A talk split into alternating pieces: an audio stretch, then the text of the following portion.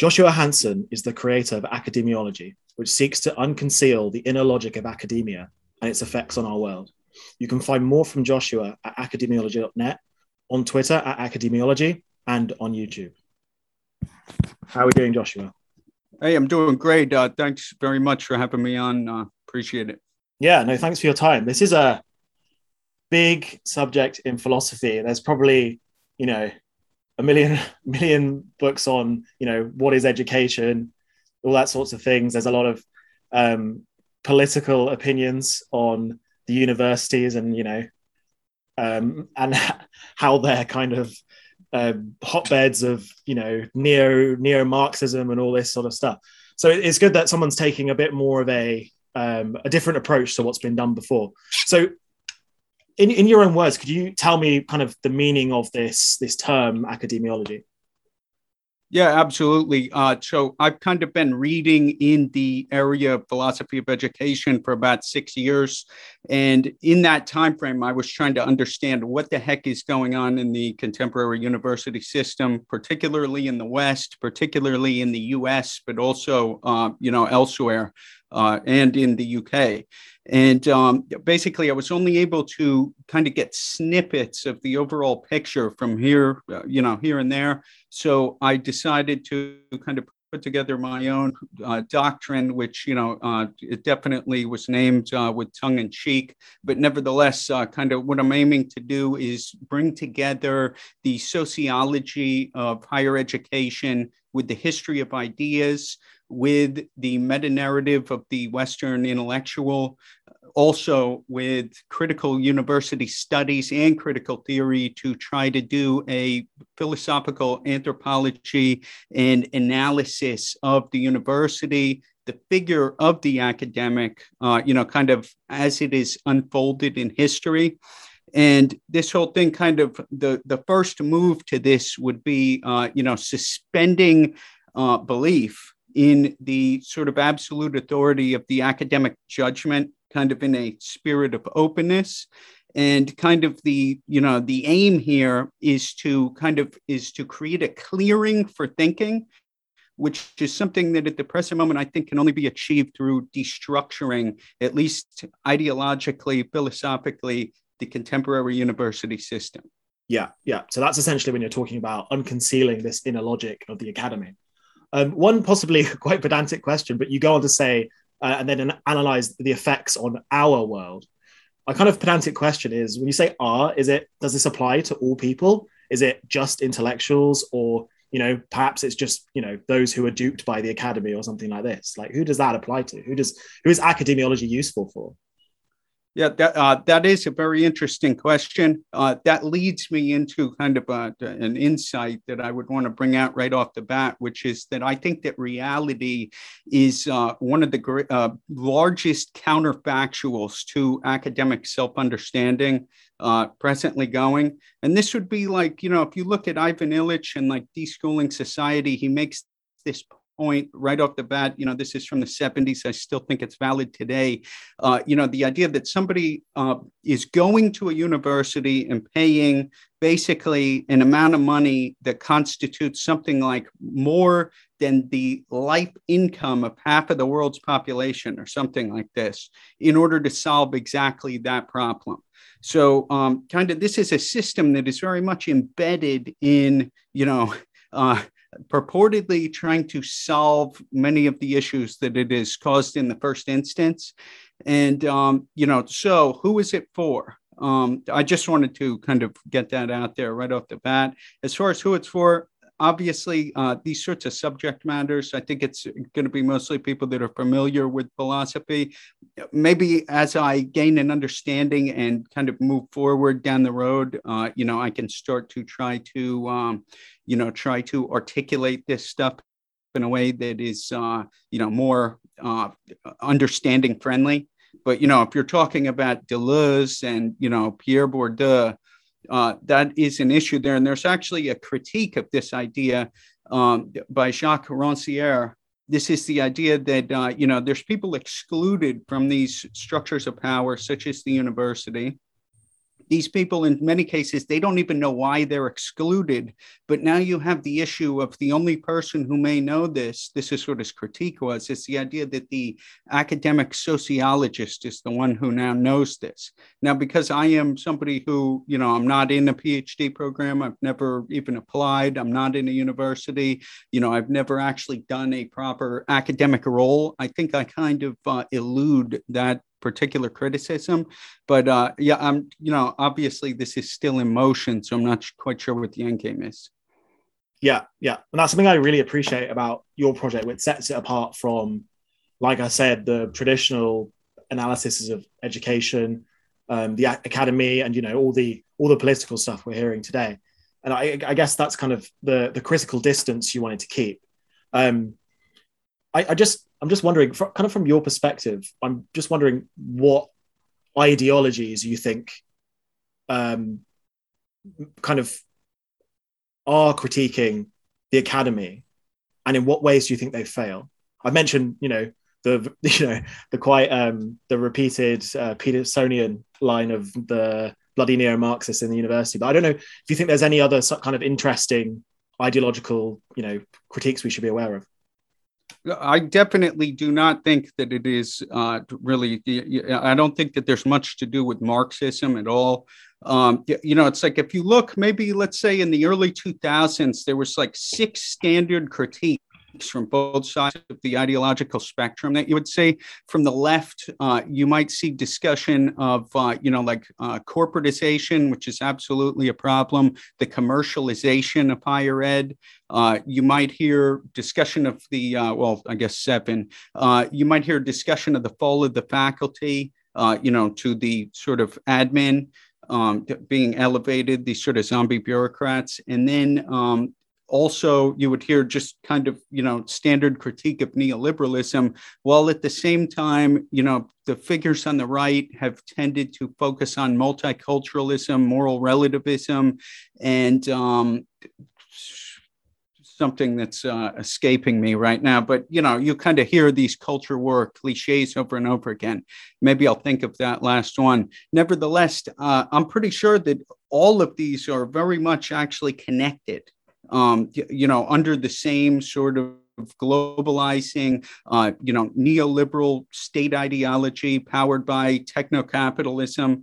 And, you know, that's basically what it is. The corporations have certainly exerted tremendous power, um, you know, over these um, institutions. Um, whether we're talking about the student loan sharks or we're talking about like biotech uh, getting involved in such things as, uh, you know, uh, which way research is headed to, uh, you know, basically tenure decisions and things of this nature, the licensing of intellectual property and so on and so forth. Mm-hmm. Um, the, what I find interesting is that the only coherent argument that I've that I have seen out of like you know i've looked at a lot of uh, texts on education from you know from the ridiculous to the very good and the only coherent account of the contemporary academy that i've seen uh, was called the perfect mess by a gent at stanford and he's trying to basically argue that the university system is a powerful economic engine. And that itself is something that i think is kind of a problem you know this uh, economic optimism uh, corporate thinking and so forth uh, and you know an emphasis on vocational training uh, instrumental reason and so forth. This is basically the opposite of what education would actually entail. Um, and, you know, th- that is very contrary to, you know, this is something education's had many meanings and the university has had a number of justifications, um, you know, over the historical epochs, whether we're talking about an emphasis on virtue, piety, uh, you know, culture, excellence. Uh, you know, we've seen these transitions, but we're finally at the point where, you know, it is fully hyper modern in the sense that there's no coherent justification for the university as it stands um, at all, really. Other than as uh, you know, an alternative use, which is that it serves some useful purpose, um, you know, uh, which is you know obviously uh, this has to do with um, you know the commercial world. So the hard nosed world the practical business rather than uh, you know something like moral self cultivation and so forth.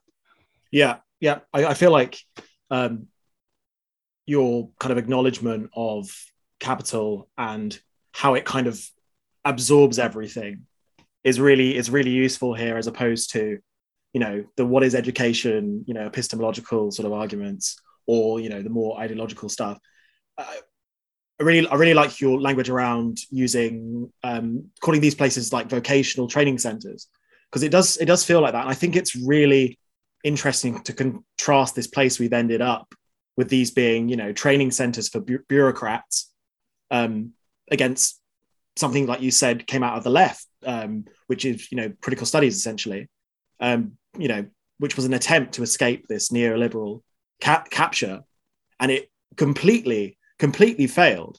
They've become these these critical studies de- departments and um, you know disciplines um, have become you know just as bad as the you know ivory towers they wanted wanted to replace. You know, as as much as they waffle on about critiquing structures of power, as more and more people seem to exit these institutions, and you know the, the, the social and you know like the uh, social and economic currency of these institutions becomes debased, they increasingly seem to goose step with the institution as opposed to critiquing it at all.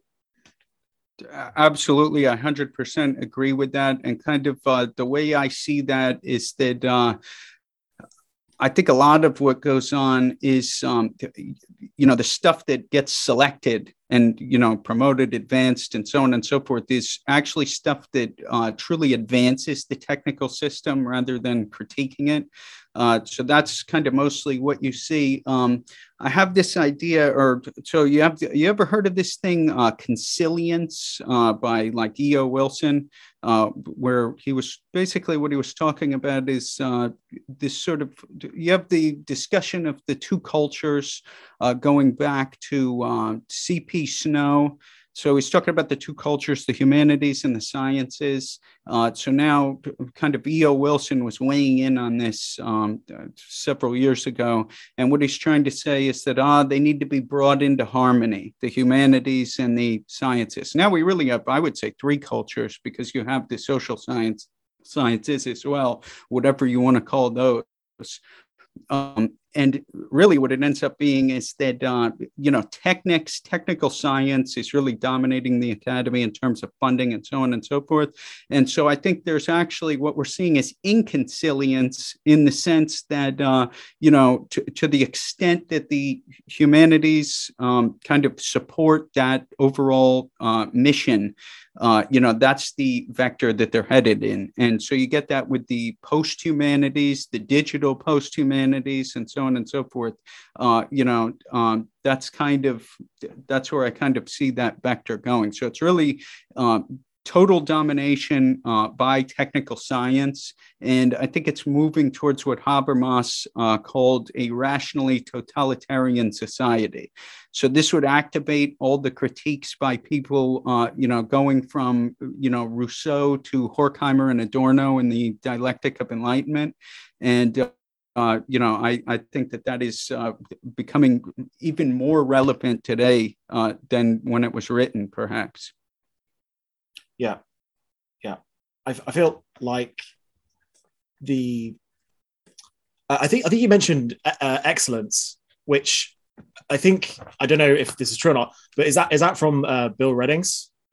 Yeah, it is. I th- like I think the main argument of the book, um, to, you know, the uh, the University in Ruins, is uh, discussing how the German idealists uh, were kind of uh, into uh, cult, like you know, culture and self-cultivation. That's kind of like the Humboldtian ideal, and we shifted from the idea of natural or national culture, uh, consistent with sort of uh, you know the globalizing project, towards this notion of corporate excellence, which is kind of like a vacuous, uh, very vacuous sort of thing. There's also something uh, highly unusual is that you'll see theorists or philosophers of education uh, start making arguments where um, we went from culture. See, I think we're beyond excellence now. We've gone from culture to excellence Two, now we're at uh, diversity, equity, and inclusion. And really, the purpose of that is to deal with the fallout of the excellence. You know, that's how these things kind of come into being. Yeah. Um, you know, the excellence was because we were moving away from culture, and you could probably play this game all the way back. But um, so what I'm driving at there is the idea that now there are, uh, you know, kind of theorists out there saying we need to get back to this hollow corporate ethos of excellence, uh, you know, which was basically, uh, you know, in some ways uh, somewhat meaningless. Um, you know, it's just it's become a it's become a business buzzword. Uh, you know that I guess is used in faculty meetings and in these documents and so on and so forth. Yeah, yeah. I think uh, maybe you're disagreeing here, but I feel like we're really kind of building a bit of a genealogy here as well, because the the dominance of the technical subjects probably served a utility when sciences were becoming, you know, actually useful for the um, you know the imperial powers, this sort of thing, right? And then all of a sudden, you know, the humanities kind of have to roll over and accept that they're now second place, second place to the technical subjects. And then you end up in a in a world where um, you know, and this is still present today, where you know someone who's you know a humanities subject person will see you know some sort of you know paper that might be peer reviewed, but will have you know something complex in it, like numbers or uh, charts or a graph, and you know it's either like you know the pretending to understand what i'm reading or it's the oh i don't know any of this and then it's kind of okay i leave that to the scientists as we say right? But it's interesting how you know you know our empirical data can be true and useful. But because we now you know have these um you know this this excellence which i think is such a great thing that bill readings brought up which it, it, it kind of implies a system of social reputation metrics of optimization you know like the number of papers you're publishing. I think there's I, am trying to think of the specific case but there's this um there's this you know professor who has like publishes like five papers a week or something like that. But they're all like you know he's co-authoring them and they're rehashes of previous papers all sort of thing uh, um i'm really struggling to remember the name. Um and that all comes into like productivity reporting where you know oh, this guy's publishing five papers a week. He must be the best scientist in the world, right? Um, but then we come now to the f- place where, you know, peer review is not working anymore, if it ever did. And it is essentially being rigged. And there are, you know, there's there's people all organized socially in you know to cite each other essentially. So I'm not sure where that really leaves us. Yeah, so all that stuff is being gamified and you know it seems like that's what tends to happen when people try to like quantify uh, you know let's say you have something that is um, you know that kind of developed um, rhizomatically and now somebody comes in and they want to quantify this whole thing uh, it really you know this sort of metric fixation uh, this one gent calls it um, is something that really it definitely kills joy for one thing.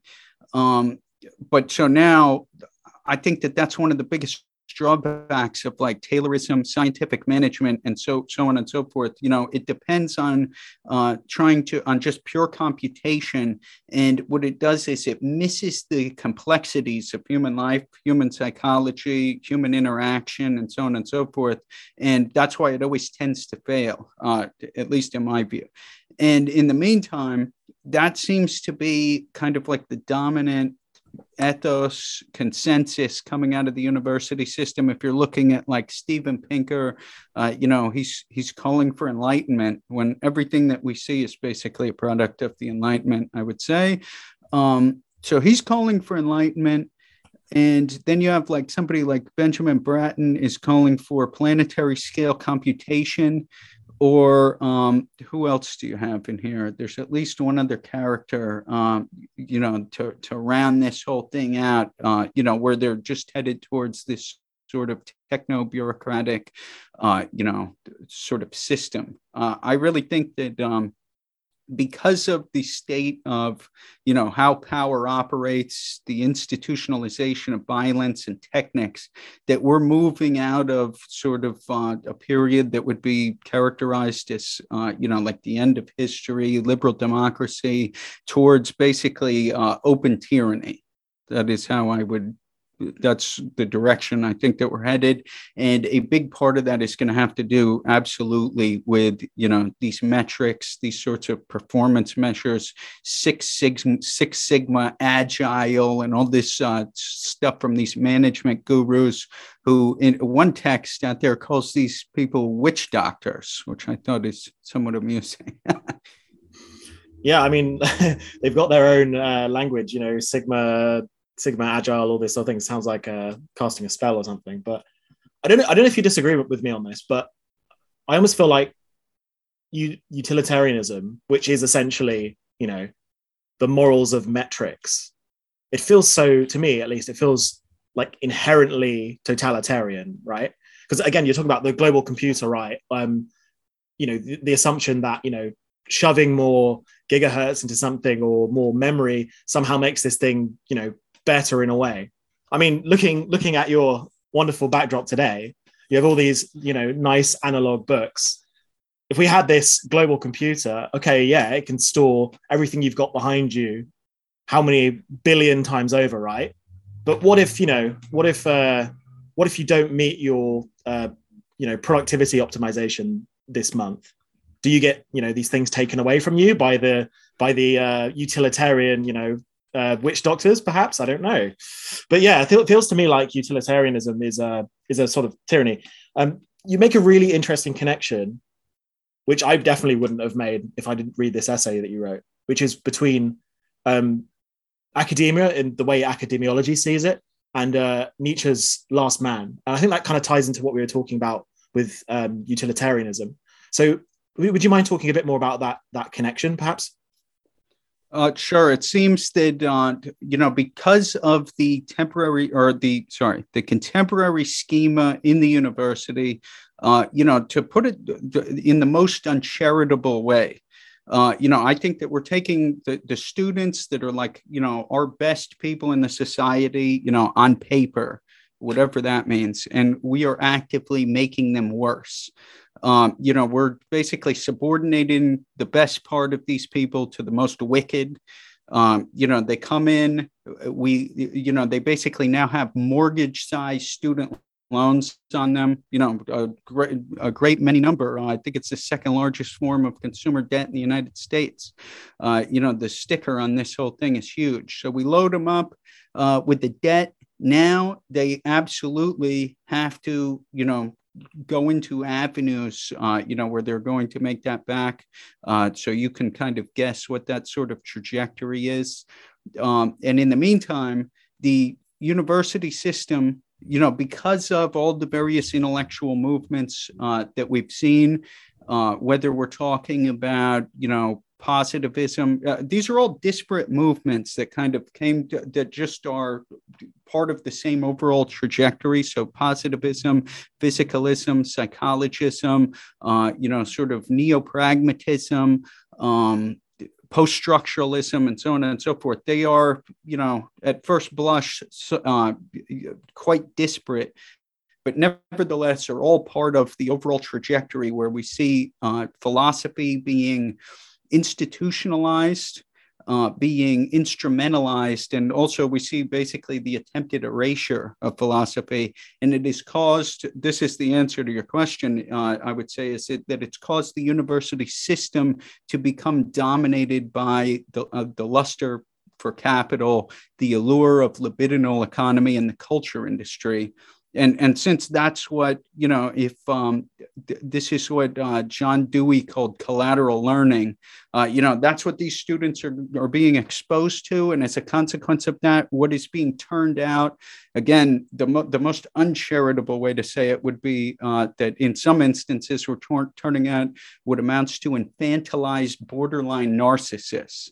And like a number of different social psychologists have argued that um, and so, as a consequence, you know, these sort of uh, bourgeois consumers, uh, you know, committed to basically something that appears like a some form of nihilism, corporate nihilism, if you like, uh, are basically the equivalent of Nietzsche's Last Man because uh, you know they're they're not involved in uh, overcoming. Uh, these would be closer to cultural barbarians, bourgeois philistines, fashionable urbanites, and so on and so forth.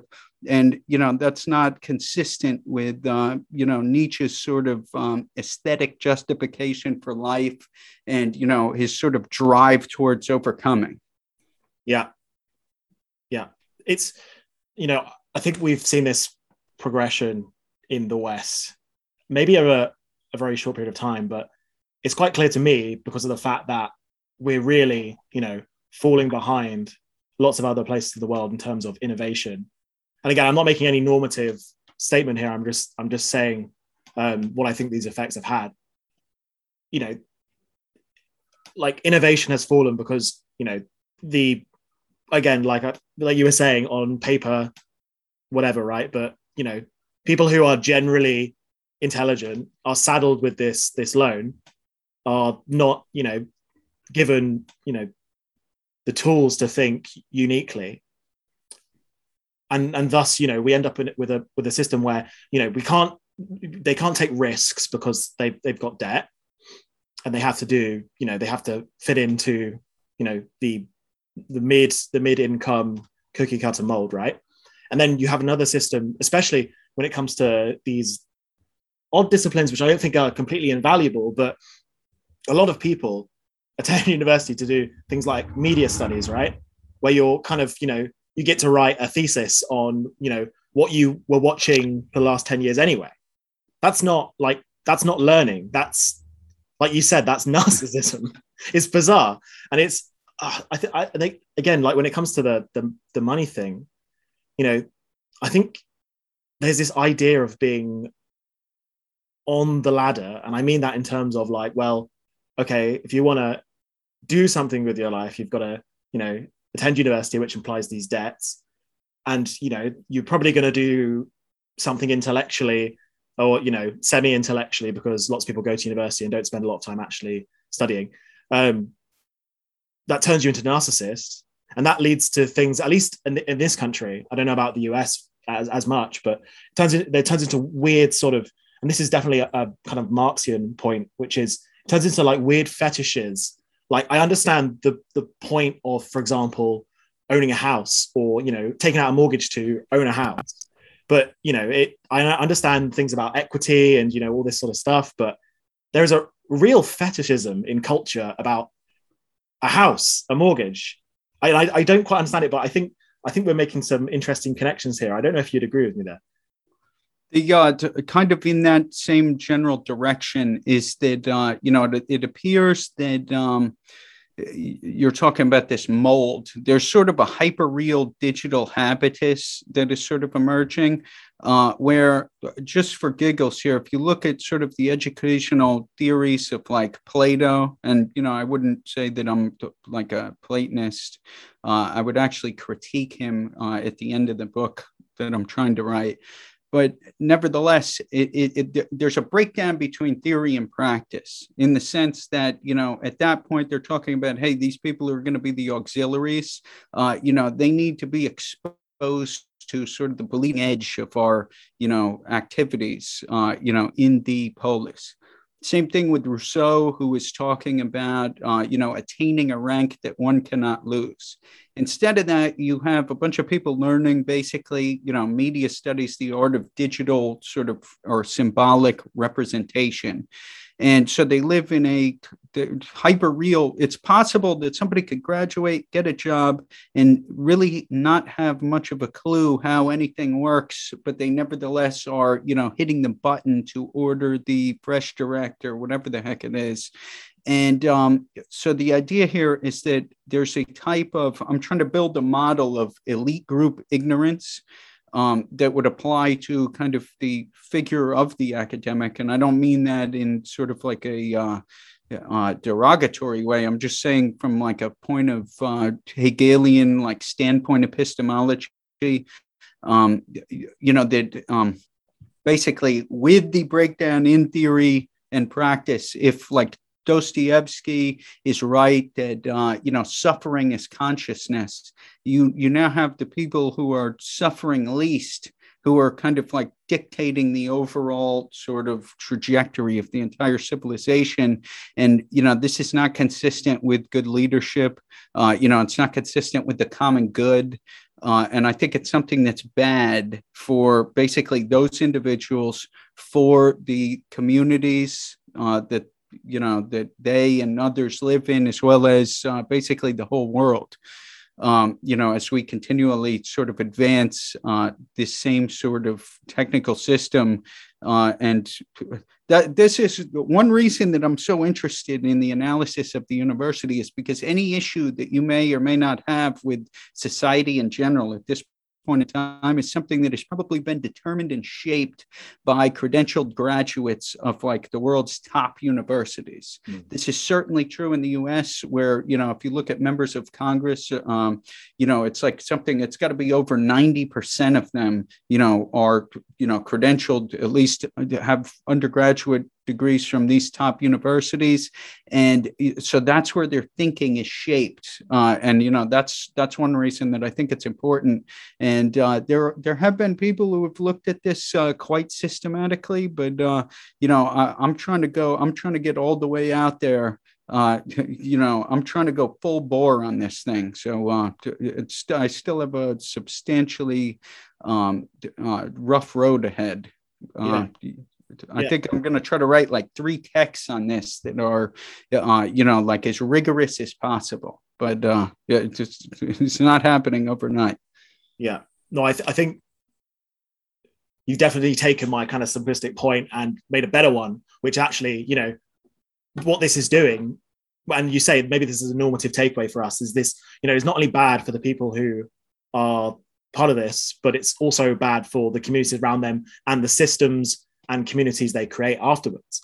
It's not like we're not in Pink Floyd, right? It's not a mold that they get pressed into, and now we're all um, wearing grey suits going to the office. You know, everyone becomes interesting, right? After university, they become these fashionable urbanites, right? But they're all interesting in the same way. Yeah, it's like you said, it's hyper real. It's not. It's not like a mold anymore. It's not cookie cutter. It's beyond that sort of thing. And then there's this issue of, uh, you know, many people have talked about this, but the idea that kind of uh, there's almost like a form of bourgeois oblige where it's almost as if, uh, you know, kind of uh, the individuals, whether they're academics or, you know, people that are part of this sort of digital class uh, kind of uh, have all of the rights traditionally associated with leadership with almost none of the duties or responsibilities which are deferred through the techno bureaucratic system because you know that is basically what the nature of bureaucracy is sort of deferral deflection uh, and so on and so forth. So that is sort of another, uh, you know, it appears like leadership crisis. And, you know, you can point to that in political figures in both parties, you know, whether there's some disaster in the area that they're supposed to, you know, uh, be, um, on, you know, preserving the good of that area, and they're on vacation on some island, uh, or you know they're implementing uh, what some people might think of as like various draconian measures, and then sort of uh, you know um, t- t- t- hypocritically and uh, sanctimoniously sort of uh, going against it at the many exact such cases, time. many such see, cases. Yeah. Uh, so, so you know, so that is that suggests like a leadership crisis. I think it's strongly associated with uh, with academia and some of these other uh, issues, whether we're talking about replication or peer review rigging and citation. Um, you know, I, th- I think that the main thing that we see is the sort of um, the offering of credentials in the place of competence and that that is you know they say that uh, you know there's a death of expertise but there's experts all over the place i think it's that people just don't trust them um, and whether or not they should is actually, you know, that's a very interesting question. You know, what is the efficacy of this sort of expertise, particularly academic expertise? And so like when somebody like uh, Tetlock, uh, he did an analysis of this, you know, in terms of the cognitive styles and he determined literally even though like you know he then he kind of went in a different direction with it he determined that uh, you know that a lot of these um, the forecasts by these experts uh, particularly the ones favored by media markets are no better than extrapol- extrapolation algorithms or uh, and this is the amazing one uh, chimps throwing darts at a board.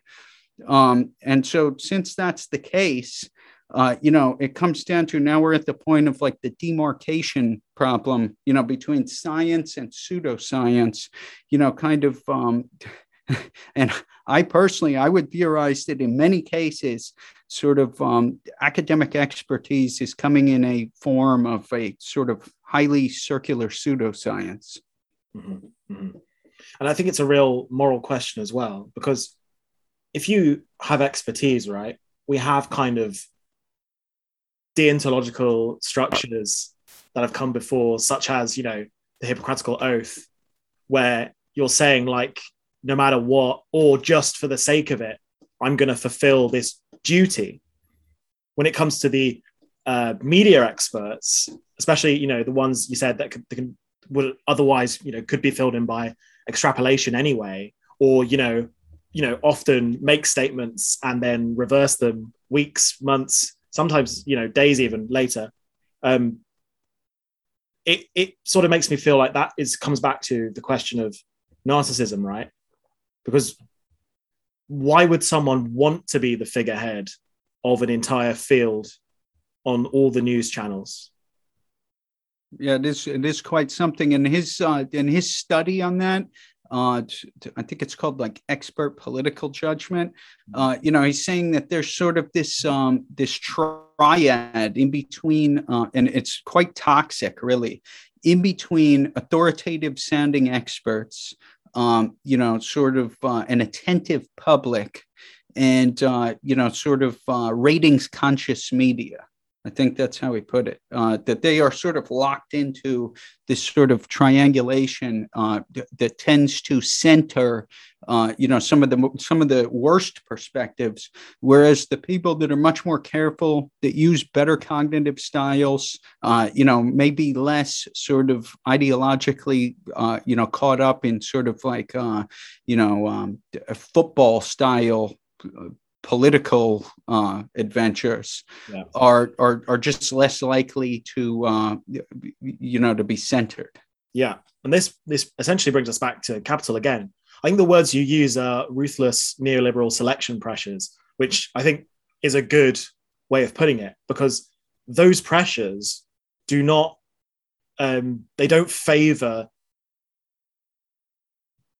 you know they they don't favor they favor they don't favor the truth number one number two morally speaking they don't favor um, deontological ethics. They favor a consequential version that is a kind of vulgar consequential because it's that consequence where you know something's right if we you know if our profits are going up if our viewing counts are going up right? And i think you know they're more they're more likely to put a sensational viewpoint to the front and publicizes sensational viewpoint, which again, when it comes to narcissism, instantiates that person as kind of a figurehead of something. And now, you know, we have to have to listen to them. And you know, by listening to them, it's implied that we're listening to a field of study or we're listening to, you know, the umbrella study, science, science, empiricism. But that's not that's not the truth. That's not the truth. And and then I, I have I have something that I could tack onto that that I think is really interesting is that uh, you know let's say we uh, as it particularly as it relates to academia let's say uh, you know we have this ivory tower syndrome uh, you know where we basically have these people under conditions where theory is uh, you know separated from practice, even though that distinction may not be theoretically sufficient. But uh, nevertheless, okay, so theory and practice. So I'll give you the, the quote that I like from uh, Nicholas Nassim Taleb is he has this Yogi Berraism that he uses where he basically says that uh, in academia, there's no difference between academia and the real world, but in the real world, there is. Um, which basically that kind of sums up what I'm trying to get at with this. But the idea here is okay, so they already have the ivory tower syndrome. Now, you know, they have sort of this uh, academic appanage, you know, the idea of technocratic meritocracy, these degrees, it's like titles of nobility. Um, at the same time, they they have all the rights, but none of the duties or responsibilities that you know has historically come with these sorts of roles. And in the meantime, you have this issue of elite emulation um, where, for instance, let's say they're protesting something at Yale University. Now, some school that you never even heard of in your entire life will all of a sudden be in the news because they're protesting XYZ. So, this would be something along the lines of, uh, you know, like the costly signaling of luxury beliefs uh, or something in, in this avenue. And I think that when you take all of the above and you put that into one ball and you put that in motion, um, you're getting things that are sort of um, you're getting ide- ideolo- ideologies that are very much disconnected from you know practical reality and it leads to almost like a runaway avant-gardism uh, is what I would describe it as. Uh, so, so it's almost like the more outlandish of a view uh, that you can actually defend, uh, you know, perhaps the way the incentives are structured so that, uh, you know, you're actually benefiting from this in some highly perverse way. Yeah. Yeah. And it's, it's this, this is something you definitely mentioned, which is there's, there's kind of a simulacra within uh, academia. And this comes back to that brilliant point you said, which was that, you know, reality and theory are the same in the academy, but in reality, they're not. And that's, you know, obviously an, a maybe a bit an epistemological, point, but I definitely think what you're saying that the rights and responsibility, uh, the rights of that received by the academy, and the responsibilities that they no longer have, I think it is possibly legitimized by some of the other studies of the academy and education as well that talk about this sort of mythological educational past, right? This this idea of you know the i the, the ideal academy or the you know i'm going to avoid using the word excellent because that is wrong but and it's not even a historical starting point for this is it I think it's part of the sales pitch, um, and and so the the way I've said it previously, uh, which is right in line with what you're talking about there, is the idea like let's say that you are a parent saddling up to uh, sign some checks uh, to send your child to university, uh, you know, they'll give you the whole pitch and, you know, they'll appeal to this historical lineage and these ideas. Ah, yes, you know, the moral self cultivation of, you know, of your, uh, your offspring, uh, you know, that we're going to make them into leaders or something like this.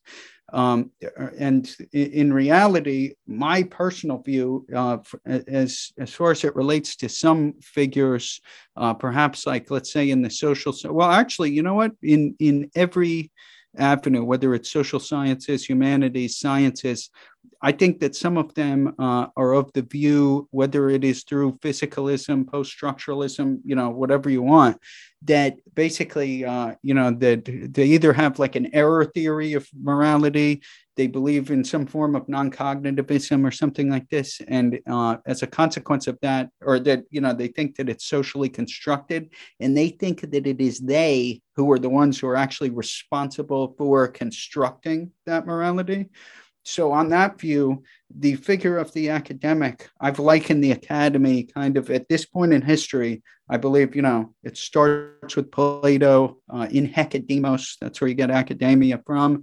Uh, but now basically it's become enveloped by plato's cave and uh, so, therefore, there's like an unmasking of the figure of the academic, at least not all, but the ones who um, who subscribe to this sort of distinctive viewpoint I'm trying to lay out here, where they believe that we create morality like literally. Mm. Um, those have taken on the role basically of these sorts of uh, shadow puppeteers in the cave, mm. uh, you know, manipulating the shadows. Basically, this is uh, it's almost a type of charlatanry, neo shamanism, classical sophistry, uh, if you like. Yeah, and it's interesting. I, I don't know if how committed you are to that analogy, but to me at least, it's not entirely clear who is watching the shadows in the cave. Is it the uh, students? Is it the academics? Right? Because as you, as you said, there's well, I, the, the way I have it personally. Yeah. I've been uh, I've been looking at book seven uh, of the Republic like in the past week. Um, I was revisiting it, and so I really think, hey, these these characters, uh, they've been in the cave their whole lives, right? Shackled in there. Uh, the way I have it is that uh, basically, okay, compulsory sort of uh, mass education, A, uh, to, or at least for many people, B, uh, you know, you have these student loans where now it's basically there's a, uh, you know, there is a bouquet of flowers So for these sort of economic shackles. So the students are tra- chained in there, and then you know maybe some of the professors are as well. But nevertheless, the the sort of figure of the academic that I was outlining there, you know, the one who believes that they personally socially construct morality and that that is how it goes. Uh, you know that there's no other sort of uh, there, there's no other source to appeal to. Um, there are no you know no sort of external uh, stance that can be taken. Um, that is an individual that I think are the you know the they're the ones uh, carry they're the puppeteers. Yeah. Mm-hmm. Mm-hmm.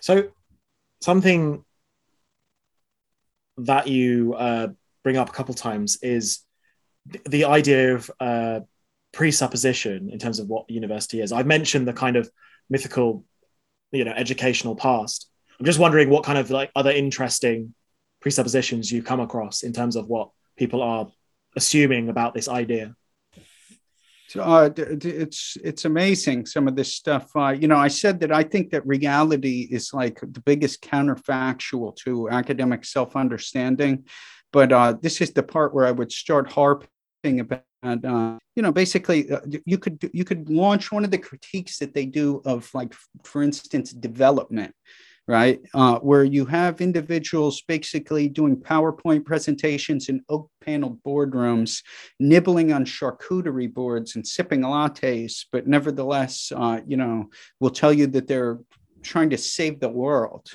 Um, yeah, yeah. This is the funniest thing is like the only people who complain about gentrification are the people who moved in.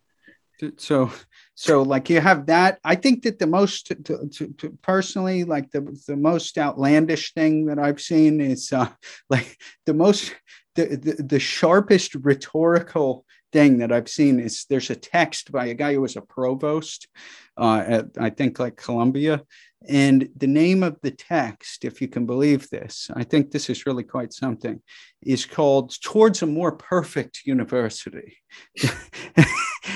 I mean, this is really uh, that's that's really saying something right we've gone beyond excellence. We've gone yeah. through the we've gone through yeah. excellence and yeah. now we're we're in perfection. But you know we can always make it more perfect right? It's it's amazing the, the, the things that are generated by this by this by this bureaucracy but yeah it's it's really is really bizarre. And on that one there is a terrific book. It's called the fall of the faculty. Um i'm trying to see if i can remember the author's name uh, I'm not sure where the heck I have this baby, but this is this is a great book. Uh, you know, as far as uh, how uh, the actual sort of professors have been overwhelmed by these like outsized bureaucracies. But uh, one of the anecdotes he had is where he talks about um, some committee of administrators uh, held a sequence of meetings to figure out how to improve student experience and they came up with 30 recommendations, which, if you boiled those recommendations down, this committee of administrators determined that the best way to improve uh, student experience was to hire more administrators. Um, so that's cute. Um, so, you know, you, you, get stuff like that, so on and so forth. Uh, it, it, I, I'm very committed to taking this all the way to, you know, to the and so i would say like the most extreme thinker that i found uh, so far uh, it's getting almost to the point where i'm going to have to start employing like safe words particularly if i'm talking to somebody in academia. I was thinking that uh, no tenure would be a good one. But uh, so like paul virilio is somebody who literally wanted to create a hospital for science at this point, uh, because he's basically doing a reading of uh, the fall of man in Genesis and saying that, like, if we continue on the current pathway that we're on, uh, you know, through techno science, through sort of like a, an irrationally structured university, this in the sense that it is seeking like knowledge inquiry instead of wisdom inquiry and leading to basically like an information bomb.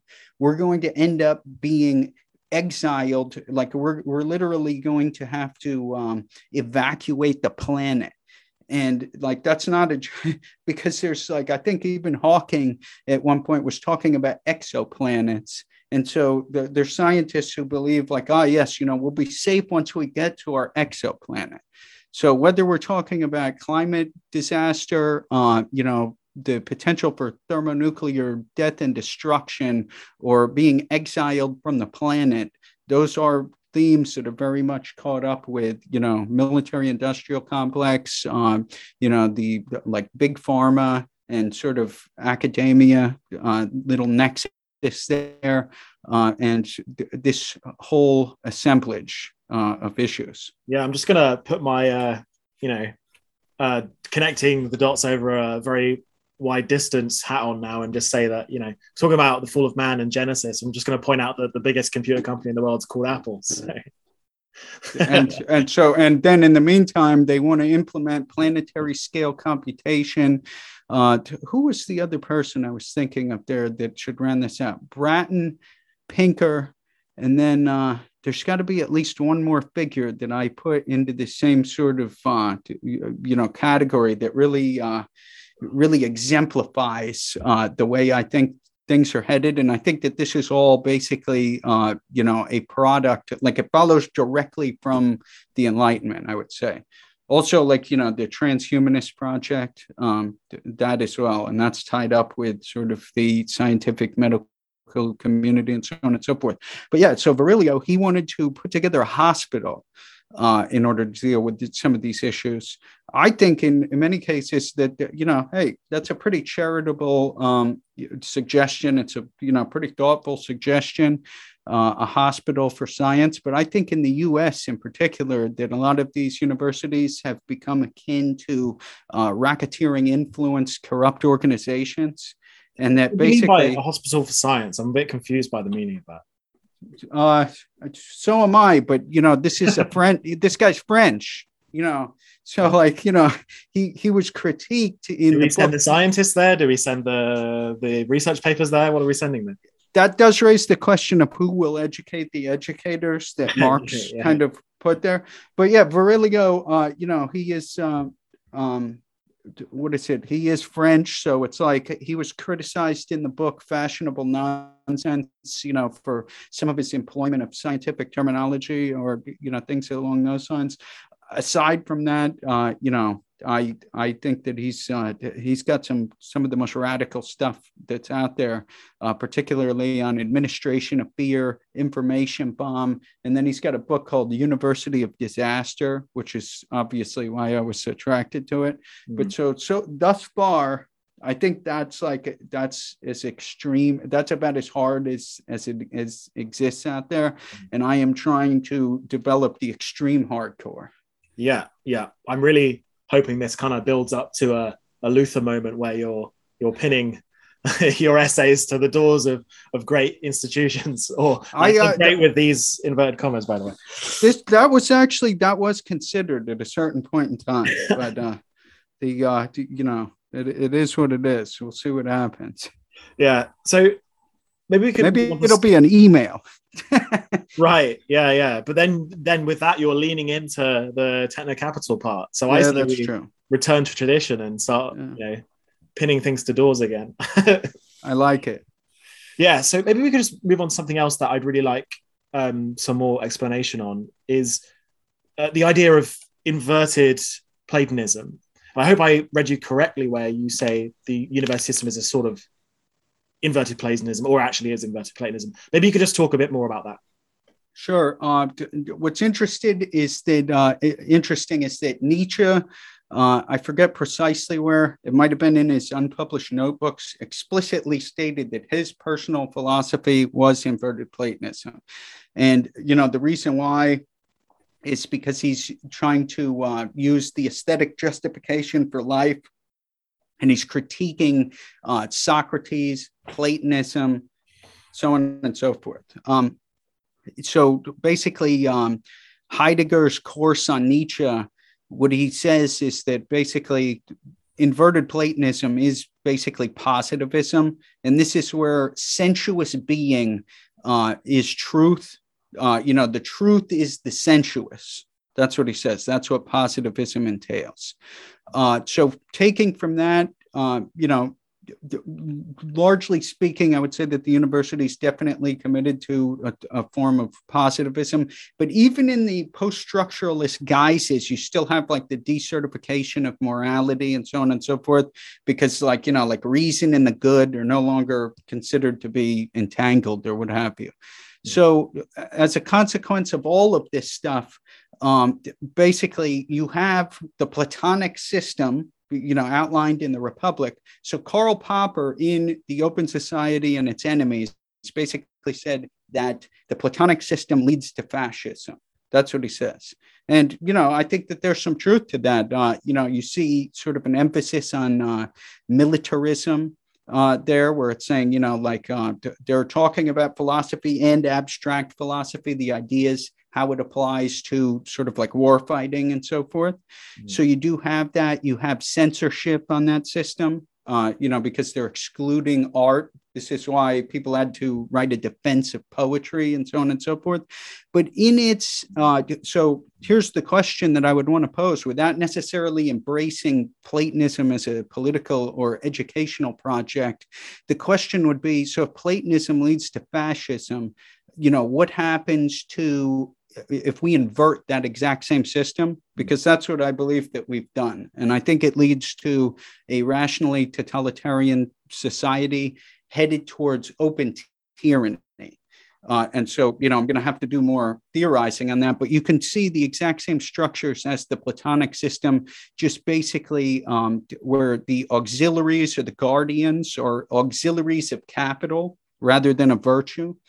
Uh, there's a division of labor by technocratic meritocracy. This is similar to the, um, you know, the Platonic system. You have censorship that arises in the form of cancel culture. So that's consistent there. And then finally, there's also a noble lie, which would be uh, the cult of education and perhaps even the idea that student loans will set you free in some sense. Yeah. So I think that it, it, maps on almost perfectly. I think that an inverted Platonic schema is the best way to characterize the academy.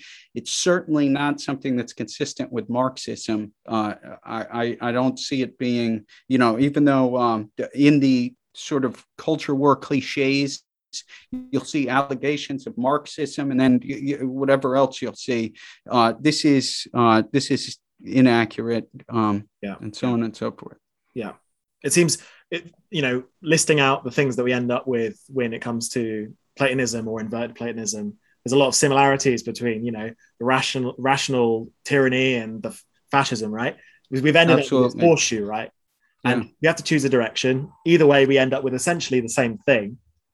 What what would an alternative look like, and how would we get there? Yeah, so uh, you know, as far as like you know, what's your alternative? uh, to, you know, I haven't fully made it uh, to that point, but you know, I do have some ideas, which are uh, you know, one that um, you know it depends on whether or not you think that you know the in the plate in the platonic system they think that they can manifest the truth and that there is like a you know that it's like transcendent and that you can actually you know you can you can actualize that as a society. In uh, inverted platonism you think that it's immanent but then the funny thing is that the university system acts as some sort of transcendental signified at that point. Uh, that's kind of how I think that uh, people view it either as a transcendental signified or they view it as like some super parent from whom all blessings flow. Um, so you have you those, those positive feedback loops, yeah. right? Yeah. So it would be, I think that there's definitely a need for decentralized ethics, uh, is one thing. Uh, you could have, uh, you know, the people that are going to be committed to, uh, to, to, We've seen the eradication of all high values. You see this a lot of times in art, where previously art would inspire somebody towards, let's say, you know, the heroic life, the intellectual life, the poetic life, the moral life. Basically, I see a lot of art that is consistent with the consumer life, and that's about it. Uh, you know the people who are going to be committed to the intellectual life they're going to do that of course. But uh, you, you, know besides that you know i think that there's definitely going to be be a need for courage as wise perseverance you know the way that it was classically theorized. So certainly courage resistance faith hope um, you know basically uh, trying to help others uh, things along these lines. Um, this goes, I know that some of your writings touch, or at, at, least I've heard you speak on this, the idea of like quietism and, you know, whether or not it has any merits or not. Uh, you know, I think, a, I think that there is a position that is sort of uh, removed, reserved. But then when you look at somebody like uh, Socrates, who, by the way, wasn't an academic, it's one of my favorite points to make. Um, somebody like Socrates, uh, his death is very sort of peculiar in that he both affirmed and denied the values of the city at the exact same time he affirmed them because he, agreed to basically, you know, kind of sent himself to his death in a certain way. But in the meantime, um, he also did so as a consequence of like critiquing every single level of the entire society. Yeah. So it's kind of a, there's an interesting tension there. So now here's the question in terms of like quietism here. Uh, well, he certainly wasn't quiet because he was, you know, he was yapping up a storm, obviously. Uh, but you know, it wasn't like he was taking up arms at that juncture. Uh, but nevertheless, uh, his overall activities, if you believe he existed, which I do, uh, you know, because of like multiple attestation and would, and also the criteria of embarrassment, is uh, is the idea that uh, you know he may have exhibited a form of quietism that spoke very loudly uh, for about 2,500 something years. No. Yeah, yeah, and I'm, working on a, a a project right now which is really heavy on Hume, and I don't know if this is a stretch, but I would say that Hume has a sort of quietism in a similar way, right? Where you know he's you know he's, he's digging into you know empiricism and talking about skepticism and you know really about you know what if you know there's no one to perceive the world and all these really quite i think anxiety driving things because i mean you know if you know socrates is debating with you and jumping all over the place it's probably like oh god where do i even stand? You end up with this um, i think you use the words axiological vacuum which i really like as well.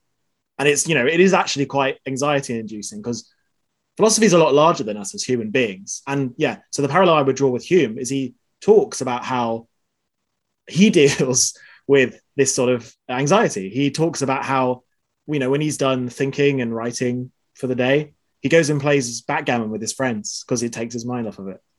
And I think, you know, quietism's got some legs in terms of, you know, we have our intellect, we have this ability to philosophize and argue one way or the other, but it doesn't doesn't always compel us to take up arms or just deny ourselves. And then you know, there's uh, Hume. My favorite quote by Hume is where he says, "There's nothing to be learned from a professor that can't be found in books." Uh, you know, what is it? Uh, now, at the same time, he and Rousseau they didn't get along too well. Rousseau, for some reason, even though I totally disagree with him on certain things, is somebody who speaks to me in some respects. Uh, uh, definitely. Uh, much, you know, uh, Nietzsche, even though I totally disagree with him. I don't know. I think it's a matter of temperament, perhaps. Uh, but I, I get a kick out of Rousseau. Uh, so the issue is that when, think about this, and like this is delving to, eventually I'm going to try to write about political theory. I think it's very related to all this stuff having to do with the university, is the idea that when general will was theorized, um, you know, general will popular consent, sovereignty of the people, we the people, and so on and so forth, you're at a certain point in time where the, the state of the technology is something that emphasizes number. You know, it's not like you have like heavy cavalry with like knights and stuff like that. That that ended up getting disrupted by like steel tipped arrows, I guess. Now, you know, that that becomes obsolete. But so at the time that general will and popular consent, uh, sovereignty of the people really come into their being, uh, 18th century, you're at a point in time where number really matters. Where it's like, you know, if uh, if you only have a couple guys with muskets and I have a couple hundred, you know, we can we can basically overwhelm you. Uh, we could take over Versailles. Uh, or you know we could back off the crown uh, you know in the in the us in the colonials and so forth but now the state of technics when you think about drones and stuff like this is at a point where it's like the the institutionalization of violence uh, you know, which is what, on my view, is what we call political power, is something that is um, it, it, no longer requires uh, sovereignty of the people. Uh, I don't know what the date would be on this, uh, you know, where you would say, hey, you know, we may be having a shift in sort of like world historical epochs, uh, you know, but I, I, the, the argue, the case I would make is that like the Volt, the Voltairean strain of the Enlightenment is something that is like reaching its fulfillment right now as we speak, and that the idea of like sovereignty of the of the people or general will, as theorized by Rousseau, is something that is uh, going to become historically irrelevant, at least at the present moment, because of the technological apparatus. Yeah, I would I would warn you against putting a date on that because you'll end up like uh, like the climate people otherwise. Yeah. 20 years will go by and you've embarrassed yourself. Yeah. But um yeah, so you also talk about Foucault and Deleuze, which is really interesting. Um, but quite an obvious connection with Foucault, obviously, because talks about you know societies of control specifically. W- what is the connection between Foucault? I mean, obviously, we're talking about you know this control structure, but how does that tie into Deleuze exactly? I I could be mistaken because I'm not an expert on Deleuze or Foucault, but I think that uh, that that may be where Deleuze took off from in developing the idea of the society of control, where he's thinking about you know these uh, you know these institutional apparatus, whether it is the prison, you know the uh, the factory, the school, and so on and so forth. There's also another model that I like having to do. Um, I don't know if I can remember the gent's name, but uh, he was writing about asylums and he was talking about the idea of a total institution. And I think that the idea of the total institution is something that is uh, becoming increasingly relevant, where it's like, you know, you have a, uh, an, ide- uh, an ideologically homogenous sort of site, uh, you know, that's almost like in, in some ways uh, secluded from aspects of the external world, uh, especially during something like COVID, uh, or maybe not. I don't know. The uh, I just think that that also is another interesting model. So you know, with techniques, yeah. So th- I guess like Deleuze, for, think about a university under COVID where you could have people at home zooming into class and stuff like this. But nevertheless, that doesn't change the fact that there is an ideological, uh, you know, structure and uh, you know that they're actually being held accountable to that let's say in their like social media activity or otherwise yeah. and you know this whole thing is on the internet and the question would be where exactly is the internet um, so, or this is a kind of switching analogies, but it's like um, somebody who is a digital worker working from home who is now receiving sort of like bureaucratic emails like in their bedroom um, you know from basically the the people at work. Uh, i think some of them uh, what i would speculate is that they're going to end up uh, working more hours to the point where they almost become imprisoned in their own pods. Yeah. Um, you know, it's a seeming possibility here. And it's sort of like, you know, this is this is so great because when it comes to the ideological stuff, this this homogeny is the reality behind the lie that the university tells itself that it's either, you know, the thing that's upstream from everything else, or the source of truth, or the source of knowledge, or you know, we're the three free thinkers, for example. And then when it comes to the, you know, the the COVID thing, at least for, with your example, is yeah, yeah, okay. The possibility is that there, we, you know, there's technically speaking longer longer hours worked, or you know, you're expected to put more in than you would if you were there physically because you haven't got excuses like commuting and this sort of thing. But it also blurs the line between what work is and what you know free time whatever we want to call that pleasure or i think um it's not uh is it Schelling who calls it Schule? I don't know, but that's an interesting way of looking at it. But um, yeah, these lines are blurred, and the because it happened because of COVID, it's you know there you've got an excuse there for why this happened. But now this now this system is in place and is self reinforcing itself. It doesn't seem like there's a possibility to remove it really, at least not completely. Yeah, I think it's uh, it, like I've done digital uh, work here and there before. And so the thing is that I am viewing it almost as a form of intellectual suicide. Uh, and the reason why is because, you know, it's not like hard physical labor. Now, so that, that that's an up, but the drawback is you can do it for a longer period of time. You could do it for 12 hours a day perhaps you know the the market is calling for you to do it 12 hours a day but a lot of times um, you know depending on what field you're in it could be that basically uh, you know your mind now has to you have to dedicate all these cognitive resources to you know selling product or you know whatever symbolic sort of reproduction you're engaged in uh, and so I think that there's uh, there's basically uh, you have this digital leisure class, and by leisure I don't mean that they're not working. They're working almost more than anybody else in history. They're just not engaged in physical labor.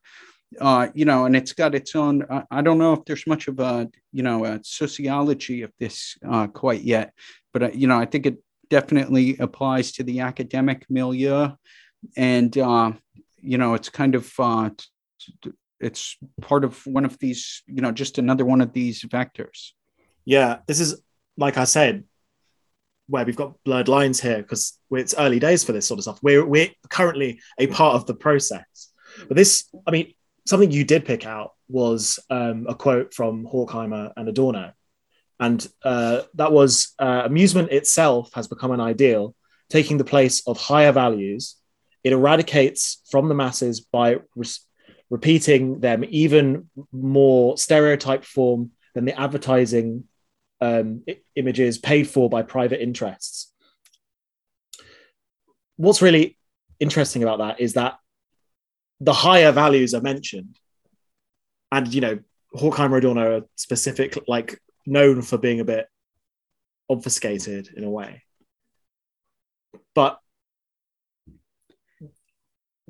the higher values have sort of been replaced by you know this amusement culture or you know like you said work culture.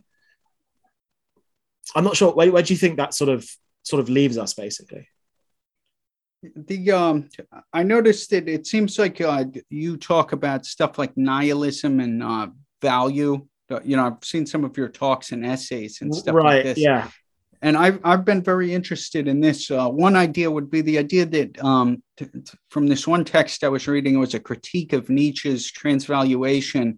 And it's saying that, you know, the attempt to eradicate value in one dimension or sphere is something that tends to lead to it popping up elsewhere.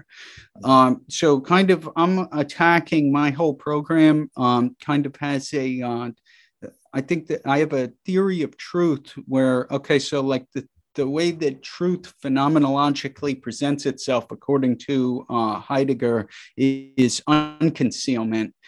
I think of uh, I think that there could be a theoretical aspect here where we're talking about exteriority, and that's what actually facilitates the unconcealment because it's not currently part of our you know it's not within our grasp or within our kin at that juncture. Uh, so exteriority, perhaps uh, almost like subterranean in certain respects, in the sense that it's always already there, uh, you know, for said unconcealment. And uh, basically, uh, I think that that is something interesting to the critique of the university because, you know, I think that there is truth there within the university, but I think that it might be underneath it somewhere. And uh, basically, one may have to dig it out. The other thing is, uh, you know, on so I, I've changed my conception of what a philosopher is. So I can't presently call myself a philosopher because um, if the philosopher is the one who goes back into the cave, right? And I view the university as the cave. Mm. At present, until I actually go into the cave and then try to turn people around, uh, you know, I haven't achieved the rank of philosopher. So I'll have to keep uh, rolling with that. Right. Yeah, I think I think the reason why I was sort of tripping over myself there is, is because it's not entirely clear what those higher values are. Like you said, there's underneath all of this, and this is hopefully we're not falling into that mythological educational past or anything, but underneath all of this, maybe there is something that we can be retrieved. But like you were saying, this these sorts of things they pop up somewhere else, and I don't think that's because you know if we look at it, you know, in from an economic point of view, that there's you know there's still demand for it, that sort of thing.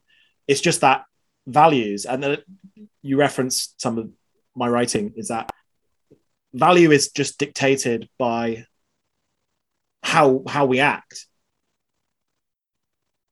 We say a lot of things and that's you know explicit values but we actually coronate our philosophical values whether we like it or not through our action. And i think those who sort of escape what might be you know what is essentially um, an academy of amusement sort of a weird sort of circus of fools, to use a bit of Foucault language, um, we're almost sort of maybe we're not coronating any higher values, but we're at least making attempt to sort of unconceal them, to use a word that you used. Yeah, the uh, to, to kind of what is it? I'll uh, cut right to the heart of the whole thing. Would be something like, uh, you know, at the end of the day, at this point of my project, which has been going for a couple years, you know, I haven't yet published text, but I have a whole tetralogy that, you know, is extensively outlined that, you know, I'm hoping to be able to bring into being. But I believe that the, you know, if we're trying to think about what the good life is, how we should live, um, you know, so on and so forth, there, basically, I just want to um, I, want to convert people from the idea that basically uh, that these this is an answer that can be pro- provided by the state of contemporary academia. And in many instances like if an academic if an academic not all but i'm saying substantially if they're looking at your face and telling you something to put it very bluntly you may be getting bullshitted. Right. And i guess at that point you probably you know you've done you've done your noble duties as a philosopher. You've gone back into the cave at that point, right? Well, what is it? Ideally, you know, uh, what my personal goal is. I don't know if this is achievable or not, but you know, I would like to be paid, you know, a, a large sum to like go to Harvard. I'm sure you'd be very popular if you did that. Can I can I achieve that? I don't know uh to, to, i don't to, you know if i'm if i'm drawing from you know the best materials you know what i'm saying? Like the best sources mm. uh i don't see how anyone could object. Right right. I suppose that's kind of maybe pulling out uh, a normative direction of your project because you're uh, use say there's a deleuze quote which is uh there is no need for fear or hope but only to look for new weapons which you use right at the end of one of uh, the essays. I'm not sure. What, what, do you kind of make of that? Is that a good summary of kind of where you want to go for this? Is is you're not only looking for something new, you're not trying to build something, but you're also you're looking for weapons. You're trying to attack. You want to go back into Harvard or Yale and and tell them the ways in which this is, you know, crazy. Well, what is it? Uh, you know, if I could uh, convert a couple of people here and there from the you know from the academic dogma uh, you know i think that i will have uh, done a good turn. Uh, you know in terms of the weapons you know that's what's funny is so then on the other hand you'll get the quote um, you know, about the idea that you can't destroy the master's house with the master's tools and like, you know, what the meaning of that is. I think that that's actually wrapped up in a moral claim. Uh, whereas, you know, obviously, you know, what man can make, man can mar. Uh, but in terms of the university, I think it's pretty clear what we are looking at which is that uh, we're going to get uh, what Scott Galloway talked about the cyborg universities, uh, you know, where you basically have like uh, the examples he gave. This is definitely going to be the case, I think, where it's like NYU Apple, where these corporations are going to come in and they're going to sap, you know, what's left of some of the brand equity of some of these places, which are basically dedicated to vocational training anyway. So it makes perfect sense. Um, and it'll be that leading towards globalacademia.edu, you know, which could potentially be, you know, next to the greatest tyranny. And, um, you know, from there, depending on whether or not we have to evacuate the planet, it's hard to say. But to the extent that these universities are caught up in the overall technical system that is driving everything, whether it's like financialization, uh, you know, the climate crisis, uh, you know, basically weapons of mass destruction, and so on and so forth. Uh, the idea that you know basically here's here's what it is is they actually represent a real existential threat. You know people say an existential threat and they don't mean it. I mean it for real like to the existence of the human species uh, because of the transhumanist project particularly if you view that through like negative dialectics like i do uh, to or to the existence of you know human life period. Yeah. uh, you know whether we end up finally you know hitting the button to detonate the bomb called science, yeah. uh, you know, for the final time. Yeah. Um, to, to, to, what precisely, you know, what does that mean? What are our responsibilities in that light? I haven't worked that out yet, but uh, but it seems the that sort of uh, you know techno capital extinction step. The first step for that was the kind of move to online interaction in like you know a test totally for a while and then maybe you know some of some of it's been given back but maybe the realization will be well it's much cheaper not to have these physical things. And that applies to you know any business as well as the academy although we know now that the academy actually is a business. So this this applies this applies kind of everywhere and you can see this first step's already been done. I don't think it's going to be a long time until especially financially struggling universities will just say, okay, we're just an online university now. Yeah, I can Those see that probably worth more yeah. as offices or whatever, sure. right? Then yeah, there's actually companies that specialize in that. I thought that was very interesting. Like you know, there's like uh, there's companies that specialize in basically turning over you like college and university properties for alternative use. Mm-hmm. Like that's literally what they specialize in, like educational, you know, whatever. Uh, you know, uh, capital markets. The um, the, only other point I would make about that, obviously, that's not going to be Harvard with an, an endowment that's bigger than the GDP of some small countries.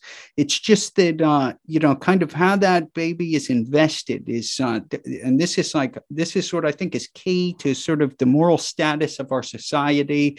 And, you know, what gives the, really gives the lie to sort of these, like, the, the moral myths of like these universities being involved in a program of equity with a $40 billion endowment is the idea that those endowments are invested in co- corporations. Uh, because, I mean, like for instance, Yale, um, th- they have uh, disclaimers of every sort of moral issue you could think of almost, with the exception of one, which would be corporations that basically benefit from sweatshop labor. So, I mean, it's basically like, uh, you know, you're on campus, you're protesting Halloween costumes in one guise or another. but at the same time these halloween costumes are made by people on the other side of the world who have to like literally sell their lives for like mm. cents on the dollar yeah, Uh, you know i'm talking for like you know 40 years or something like that they're living in a barracks yeah. and, and, in the meantime you know we have this uh th- th- this sort of performance uh, you know, this this posturing and posing yeah. as if, you know, ah, yes, you know, we're engaged in, you know, like that there's some high moral purpose to what we're doing. Yeah. And and now here's the thing about it is so, so like sometimes they'll teach, uh, you know, um, uh, Paulo Freire, they'll teach, you know, like the pedagogy of the oppressed. Well, if we were actually going to do the pedagogy of the oppressed, you would have to go to basically the far east to one of these sweatshops because those are the people who are being like brutally economically dominated you know by you know and we're all complicit in this whole thing. And and I think that basically this is something that probably operates very similar to like, let's say like the 1830s, the 1840s in the US, where you have some of these abolitionists like William Lloyd Garrison um, and others, you know, who are speaking out against slavery, but that is nevertheless like the, you know, that is the fundamental basis of the, you know, a large part of the economy at that juncture. So it's like falling on deaf ears, basically. Mm-hmm. Uh, you know, I just don't know how it is um, you know that the, these characters many of them let's say like administrators or you know let's say college presidents can prance about sipping these caramel macchiato ventis and so forth uh, you know and and be making these utterances that they are uh, while this sort of thing is taking shape. It's like really freaking repug- repugnant. Yeah. On the on the costume issue it's it's really is bizarre because you know the sort of person who should supposedly be offended by this costume is probably more offended by the conditions of their you know their existence than they are some western person you know wearing a cheap version of whatever their culture is supposed to be in our eyes right? It's it's really bizarre. And i i really think that you know all this prancing and posturing i think it's a very human thing because these people are captured by something that really is beyond not only there, but probably our comprehension as humans.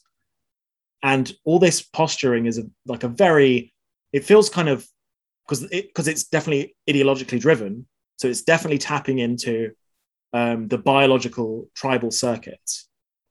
And it almost feels like it's a comforter for the situation that if you know these things are looked at blankly academic realism, I think you, you call it, which is really good. You know, either you know exit is an option, or you know just just giving up completely. Right? It is really, really, really bizarre.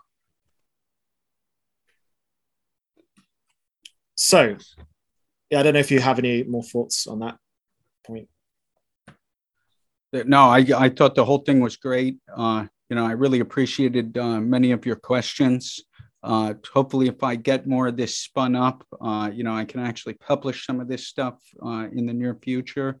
And uh, what I said, uh, I'll definitely reach out. I'm going to be looking into your work because I think that there's, uh, you know, there's a lot of common threads there.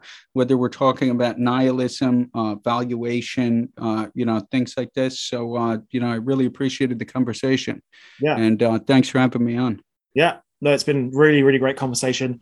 Academiology.com for um, what Joshua's got up already. Um, you know, what you've got there is really great, but, you know, I'm hungry for more. Like you mentioned that you're working on some stuff at the moment. Are, are, you, are you looking towards a long form project like a book, or will we see more stuff on the site? What are we, what are we going to see?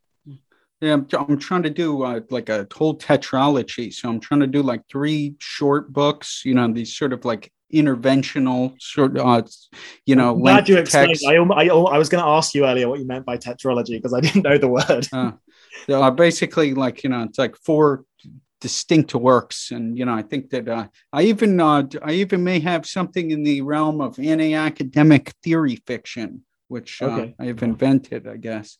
Mm-hmm. But um, so those, and then I might try to do a course at some point, uh, to, you know, in the near future, and that would be delving into these issues, like going all the way back to like Francis Bacon's, uh, what have you, and kind of how that leads, uh, you know, to the present schema.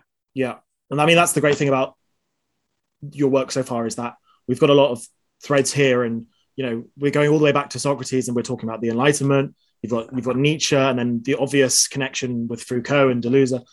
I think it's got you know it's really got legs, and yeah, really excited to see uh, where this goes. Um, just before we wrap up, um, you know, I think some of these conversations, although I do think this is a serious conversation, do get a bit serious sometimes. So um, i have decided to finish these uh, conversations with with a uh, sort of weird question, which is that uh, if you were on death row, what would your last meal be? Uh, it's i guess it might be an opportunity for like a hunger strike. Uh, you know i think it, i would get one of these charcuterie boards and then one of these decadent lattes and then i'd throw it on the freaking ground in protest of the whole academic system. That's great. I, I like that you assume that you're you've been uh, going to be put to death by the academic techno oh. capital singularity which is which is great to know that's the mindset you're in I hope not, but what are you going to yeah. do? We'll see. We'll see. We'll keep fighting, right? Look for new weapons. Yes, sir. Cool. All right.